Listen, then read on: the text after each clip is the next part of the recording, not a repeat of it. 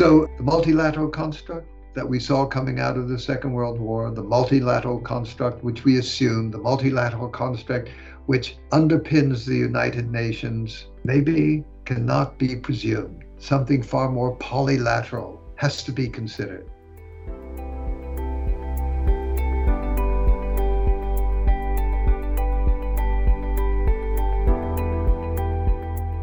Hi everyone, I'm Natalie Alexander and welcome to The Next Page, our podcast at the UN Library and Archives Geneva, designed to advance conversations on multilateralism.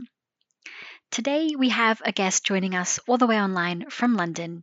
His name is Dr. Randolph Kent, and he is the director of the Humanitarian Futures Initiative, but also visiting professor at the African Leadership Centre at King's College in London, and is also working with the Royal United Services Institute on a program called The Futures Project. So, Dr. Kent, thank you so much for joining us on The Next Page. Thank you very much, Natalie. Delighted to be here. We're very glad you could come and join us online. And you've had, many experiences on your journey, including with the UN. So just to begin, I was wondering if you wouldn't mind sharing with our listeners briefly a bit your story. What have been some key moments from your career and how have they led you to where you are today at Humanitarian Futures? Thank you very much, Natalie. Let me just begin with my career, just a quick review of where I started with the UN and what it meant to me and how I learned what I think are important lessons as we look to the vulnerabilities and the opportunities that we all as a global community will have to face. It's interesting that when I was assigned to Ethiopia back during the famine in the 1980s, that what we call the humanitarian structure or sector was really very undetermined. There was no true basis or consistency. And what we began to see is that then what was regarded as pandemonium, in other words, the inability of humanitarian organizations to get together to have a focus, a common focus, just wasn't there. Now, this began to change. And by the time I got to Sudan in the late 1980s, we really began to see a far more coherent humanitarian construct. But one of the things that I picked up when I was serving as the emergency coordinator in the Sudan was that the sector that we had now become a sector which was composed of different organizational segments that were reluctant to interact. And that reluctance, I think, is a major issue that pervaded the rest of my career, and I think even where we are today in terms of humanitarian construct. After Sudan, I went to New York to work with the Undersecretary General who dealt with humanitarian issues. And what I really began to see, although I should have seen it beforehand, is the true political dynamics of humanitarian issues. So it's not a question of relief and assistance being outside the political construct. All too often, humanitarian assistance was about politics. And that was, I think, fascinating, but extremely disconcerting. After that, after New York and Geneva, I then went to Rwanda in 1994, 95. As you know, this was a tragic period of the humanitarian sector and the global sector, because what we had seen was a genocide resulting in the loss of 800,000 people massacred in 3 months. Now, I mention this because not only was it an extraordinary tragedy, but what really came to my mind as we look back at that Rwanda crisis was, as the humanitarian coordinator, what we did is to pile in tons of quote unquote humanitarian assistance. We piled in the clothing and the food and the shelter. But what we forgot to do, what we didn't do, is to say when a country loses 800,000 people in 3 months, where's the social psychological assistance? Where's the psychological assistance? What are the assumptions that we make and made about what others need? And here we begin to get something which I think really has to be seen, understood, and changed. And what were they? One is, who are we to just assume that we knew what Rwanda required? Why and where was the discourse? And that was all too often absent.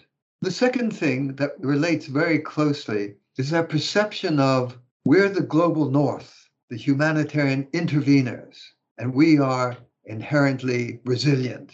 And the global south is vulnerable.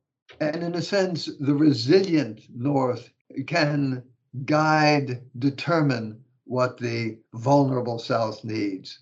And that too came out of Rwanda. I think something that also is very important, I believe, for not only the humanitarian sector, but for an increasingly vulnerable global community. And that struck me when I went to Kosovo. I was the humanitarian coordinator, and we were faced with an extraordinary amount of displaced people, refugees, but at the time, we really didn't have the resources to deal with that number of displacement. But it's interesting that the NATO forces, and in this case, the British forces, took an initiative to develop camps for the displaced, be they refugees or just displaced within country, set up camps, provided assistance, food, and the like, far better than we were able to do. And you sit back and say, well, who really is the humanitarian? What are the boundaries of a humanitarian worker? What does one mean by those with humanitarian roles and responsibilities? Is it humanitarian sector? Is it the military? Where is the private sector? And in one sense, what came out of Kosovo for me was, well, who is the humanitarian? Now, I went after Kosovo to Somalia. And Somalia was fascinating in so many ways, in the midst of conflict and extraordinary upheaval. We had hoped that maybe we were now getting towards a place where there might be peace in a kind of foreseeable future. But the fact of the matter is, we still had to deal with conflict throughout. That it seemed to be a country that was breaking up, that there was no coherence or consistency. And then we were faced with a cattle epidemic in a country that was so dependent upon livestock and the trading of livestock. And here, what were we going to do? And then what was really interesting, as we were groping and looking for solutions, we began to pick up the fact that there were now more and more veterinarians from Somalia through the conflict zones all the way to Somaliland, who were monitoring the movement of cattle all the way across the country. And how? Through mobile telephones. And what came out of this was, where does one look for innovation? Were we sufficiently sensitive to the kind of innovations that were occurring in Somalia when we were looking for solutions that we thought would be best? So what did I learn? From my experience, when it comes to the humanitarian sector, when it comes to global vulnerability, I think the first thing is we have to look at the kind of systems that we have in place, which we didn't have in Ethiopia. We have to get away from institutional rivalries, or we will not really come up with the kind of integrated solutions that are so essential. I think we cannot assume that we can determine what the vulnerable and the affected are like. Different kinds of engagement are necessary. And that is certainly what Rwanda showed me. And then Kosovo raises the fundamental question in the global community, well, who are the humanitarians? And then, as I recall and think back on the challenges of Somalia, how do we look for innovation that is appropriate to meet the kind of crises that we will have to face? And Natalie, these are the sort of issues that came from my career in the United Nations and which led me then to the whole concern with future humanitarian challenges, or in other words, humanitarian futures. Thank you, Randolph, for sharing all of that. And definitely you have seen a lot in your career. And we could talk about a range of things today, but seeing as you've also been working a lot through different crises, one thing to hone in on today is, the work on analysing the global issues and the global threats that we face today, and how effective are we as an international community to be able to manage and respond to these threats. So you're working at Humanitarian Futures. I was wondering if we could begin firstly with a definition of what is a global threat? In your work, what do you define as a global threat that we should be really looking at today? Fine, thank you. I think that if I may just give a kind of overall framework for this, and that is, how do we see the global community in which we are all part of? And whatever one says about the kind of rise of conflict, the kind of isolation that seems to be emerging, the kind of populism that seems to be isolating countries, the fact of the matter is we are interconnected, interrelated, and interdependent. Now, let me just then move on to the kind of crises that I think we should be sensitive to. I mean, I think if you take a look at present crisis drivers, things such as the erosion of the Earth's ecological bandwidth, the possibility of bioengineered pandemics, the whole question of cybersecurity failures, and dare I say, an issue that we too often ignore, and that is the persistence of weapons of mass destruction. And then, obviously, perhaps the downsides of transformative technologies. These are all exponential factors which define present crisis drivers and their impacts. And in that context, I haven't mentioned climate change and its consequences. And I think that is also a crisis driver that we're very aware of. One of the other crisis drivers that I think has global impacts is this whole question of converging crisis drivers. For example, take hypothetically a severe drought in Eastern Europe, conflict-driven mass displacement, let's say in the Far East, and a breakdown in software supply chains altogether, which could trigger hitherto unparalleled financial crises. Now, this, I think, has been underscored by the United Nations when the United Nations Development Programme's 2020 Development Report pointed to another example of converging crisis disasters when it noted that climate change plays a large role in reducing average incomes, particularly in low-income countries, increasing the numbers of people experience hunger and the numbers of people affected by climate and weather disasters. In other words, all these different components converge to lead to the possibility of a global crisis. Let me also mention another, and that is something we call synchronous failures and global collapse. So what do we mean by synchronous failures? And that is something, an event, an issue, a threat that is all-encompassing. So take cyber systems and cyber infrastructures. Those cyber systems will most likely be based more and more in outer space. Now, what happens if those systems are destroyed or crippled, at least, by outer space debris or by an asteroid? What would its impacts be? What happens when, in the 21st century, the fundamental cyber system collapse? One single issue now leaves the global community under very severe threat. And let me give you one other type that I think we need to mention and consider. And that is what you might call simultaneous crisis drivers that have parallel impacts. These are separate crises that are now beginning to happen, hypothetically, across the globe. So let's just say a mega tsunami takes place at the same time a kind of 2008 financial crisis occurs. And at the same time, conflict ensues between Saudi Arabian and Iranian coalitions, all over perhaps a 12-month period, all affecting stability, all affecting systems, but in their entirety, really impacting upon the survival and security of the global system. So these simultaneous crisis drivers, these synchronous failures, these cascading risks and converging crisis drivers, and certainly what we face today, are all the types of crisis drivers that we have to be very sensitive to now and certainly in the future.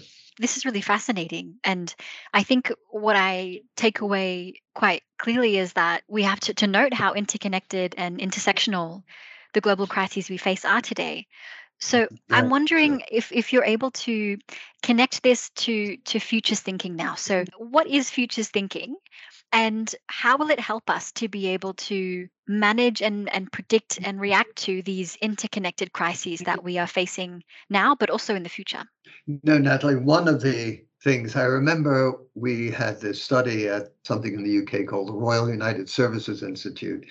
And we had a very interesting and distinguished panel who were asked to explore these kind of issues. And at the very last, somebody who had extensive experience in British government, was a minister, etc., said, you know, one of the greatest threats that the global community has to face is organizational behavior. It is the stovepiped, self-serving, organizational behavior that is reluctant to go beyond the comfort zones, to go beyond and look at issues that leave too many questions unanswered, is a threat as perceived by the organization to its survival. And I really do take that point, that the danger of organizational behavior, and I think that we have to be very sensitive to its consequences. And now that leads me to this whole question of what is humanitarian futures thinking? The first thing I really want to underscore is that it is not about prediction. It is trying to get an organization to think what might be, and really, do my capacities to deal with those kind of plausible, possible threats really are able to deal with these kind of issues? Are we willing to be more speculative? Are we willing to understand, and this is critical, are we willing to understand the challenges that we have to face? So what is Humanitarian Futures about? And what did we try and do? And what is Futures about? And as I said earlier, Futures is not about prediction. Futures is out for us sensitizing organizations to the what might be. So I'd say there are five things that we try and achieve. The first is that by using futures methodology, by bringing to the fore plausible threats and testing how organizations might deal with this, what we really want to do is to say, how anticipatory are you? Do you have the capacity to be sufficiently adaptable? How adaptive are you?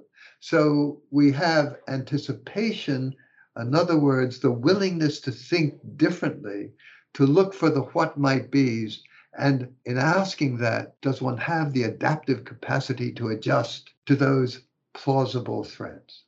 I think the third thing after anticipation and adaptation that we look for is this whole question of collaboration.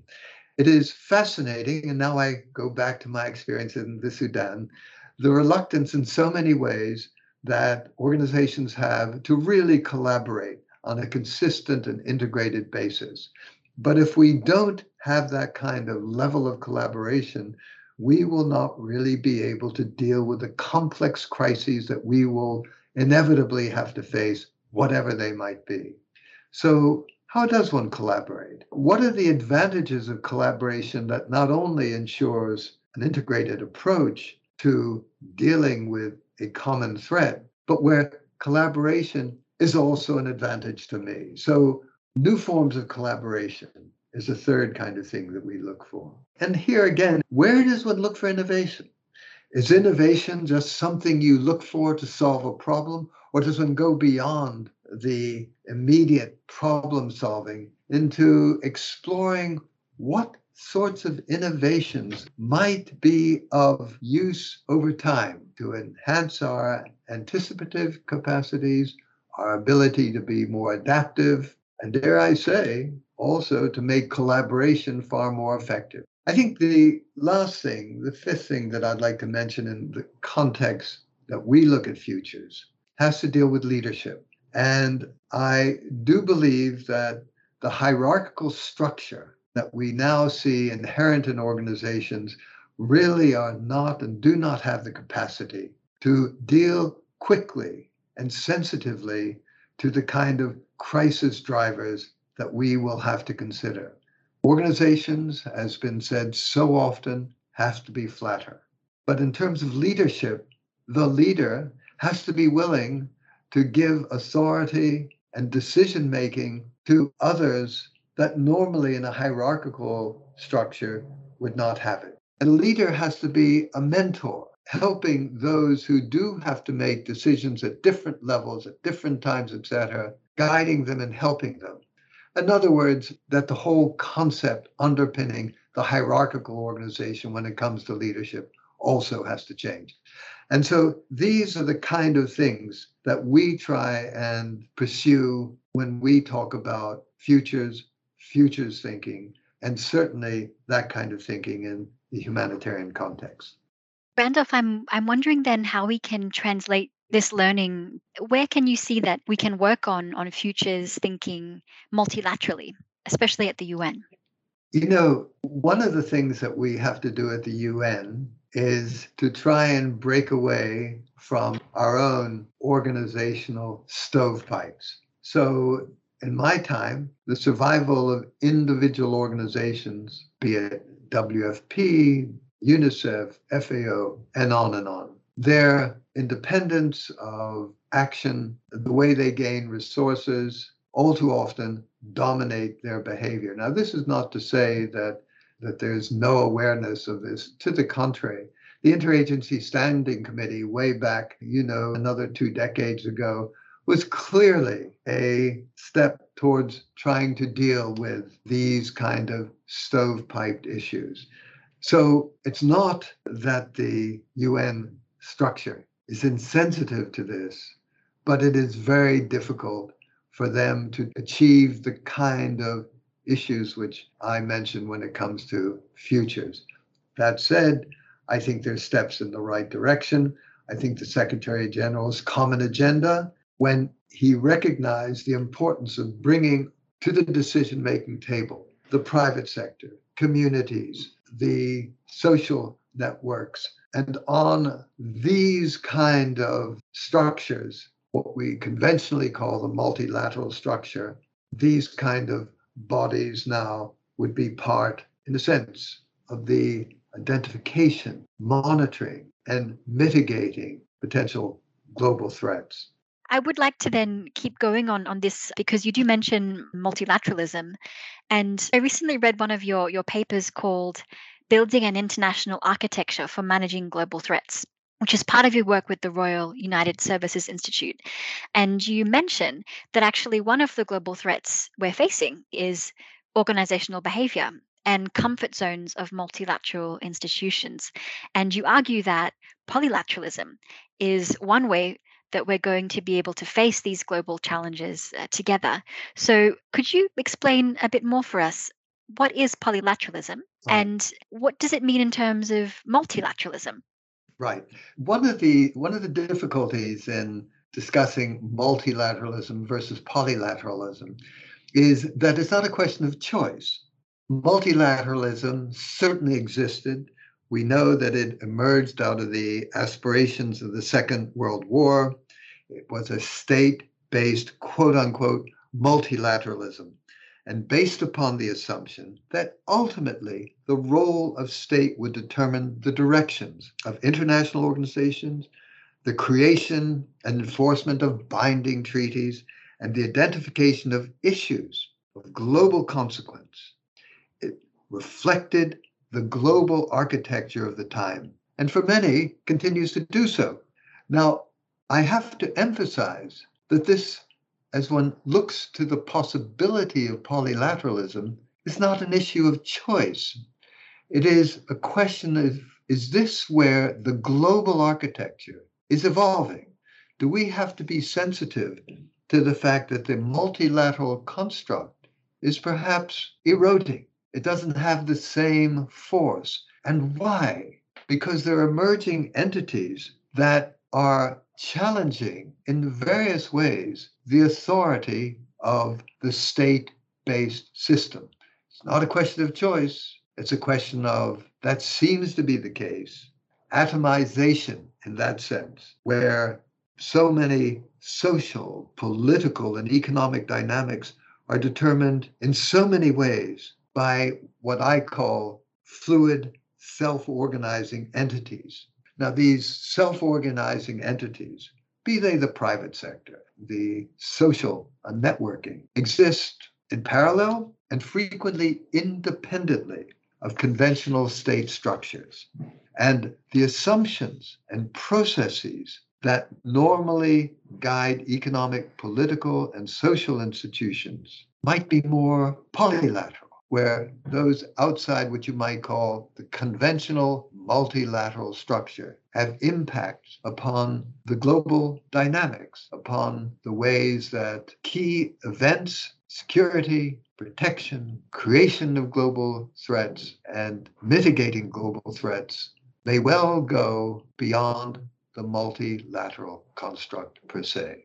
I mean, I think to some extent, the argument about multilateralism conceptually perhaps will give way to polylateralism when it comes to technological transformations. The proliferation of communications technologies will be a kind of factor in moving the concentration of power, and this is critical. Where is the concentration of power? Away from states and institutions, and in various ways will transfer it to alternative virtual and physical networks, organizations, local communities, and individuals to a very significant degree. And this is such a key point. The sheer complexity of the global community and what we have to face will lead to a kind of polylateralism, and polylateralism, which in turn will see the kind of issues and the kind of solutions which are not state-based. So the multilateral construct that we saw coming out of the Second World War, the multilateral construct which we assume, the multilateral construct which underpins the United Nations, maybe cannot be presumed. Something far more polylateral has to be considered. And in so saying, 2 points I'd like to make. One is, more and more, many analysts see that we're dealing with what you might call the overburdened state. Too many contending pressures, too many factors that those within states, citizens, etc., expect, but they are necessarily conflictual and contending. The state, less and less, it has been argued, has the capacity to deal with that. Also, there are those who criticize the United Nations as a very key multilateral construct to have shown very little progress in dealing with some of the greatest solutions which we face.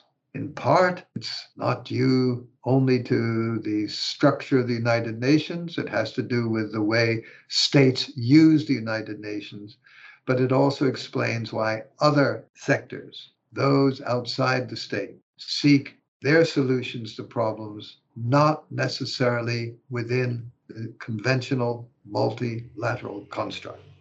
And what will this mean practically if we look at building polylateralism? What does this mean for the UN? What will it take to get there? Does it mean kind of redesigning everything? Or, as you say, is it an evolution that we to kind of live through? That's such a good point, because I think when I do talk about polylateralism, people say, how do we construct it? Polylateralism is not something that one creates. It's not a tool that is manufactured. It is a point in the history of the modern system of governance where more and more there are actors who are not part or are unwilling to just rely upon the multilateral construct. More and more there are entities, be it the private sector, be it the social communications, be it many communities, by the way, be it the urban communities where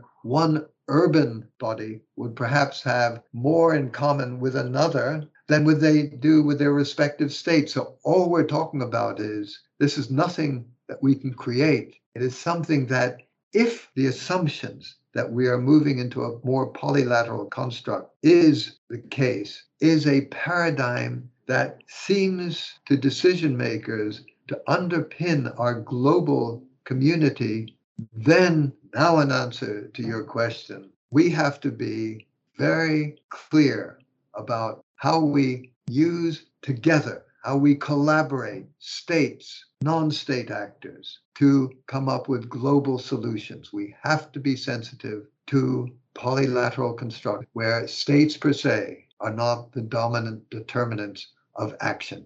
Very, very interesting. Dr. Randolph, we've talked about a lot of things today, and I'm wondering if we could just end on one last question for you, and that is, do you have hope for us as a global community that we're going to meet these challenges and threats that you mentioned? Will we make it, and what will it take? I attended a lecture by a very eminent historian named Margaret MacMillan, who's done a lot of work on the First World War and its consequences. And someone asked, Professor MacMillan, are wars always bad? And she said, one has to understand that the consequences of war can often be positive societal change. And to some extent, one saw that in the post-World War II. Treaties and alignments and structures such as the UN.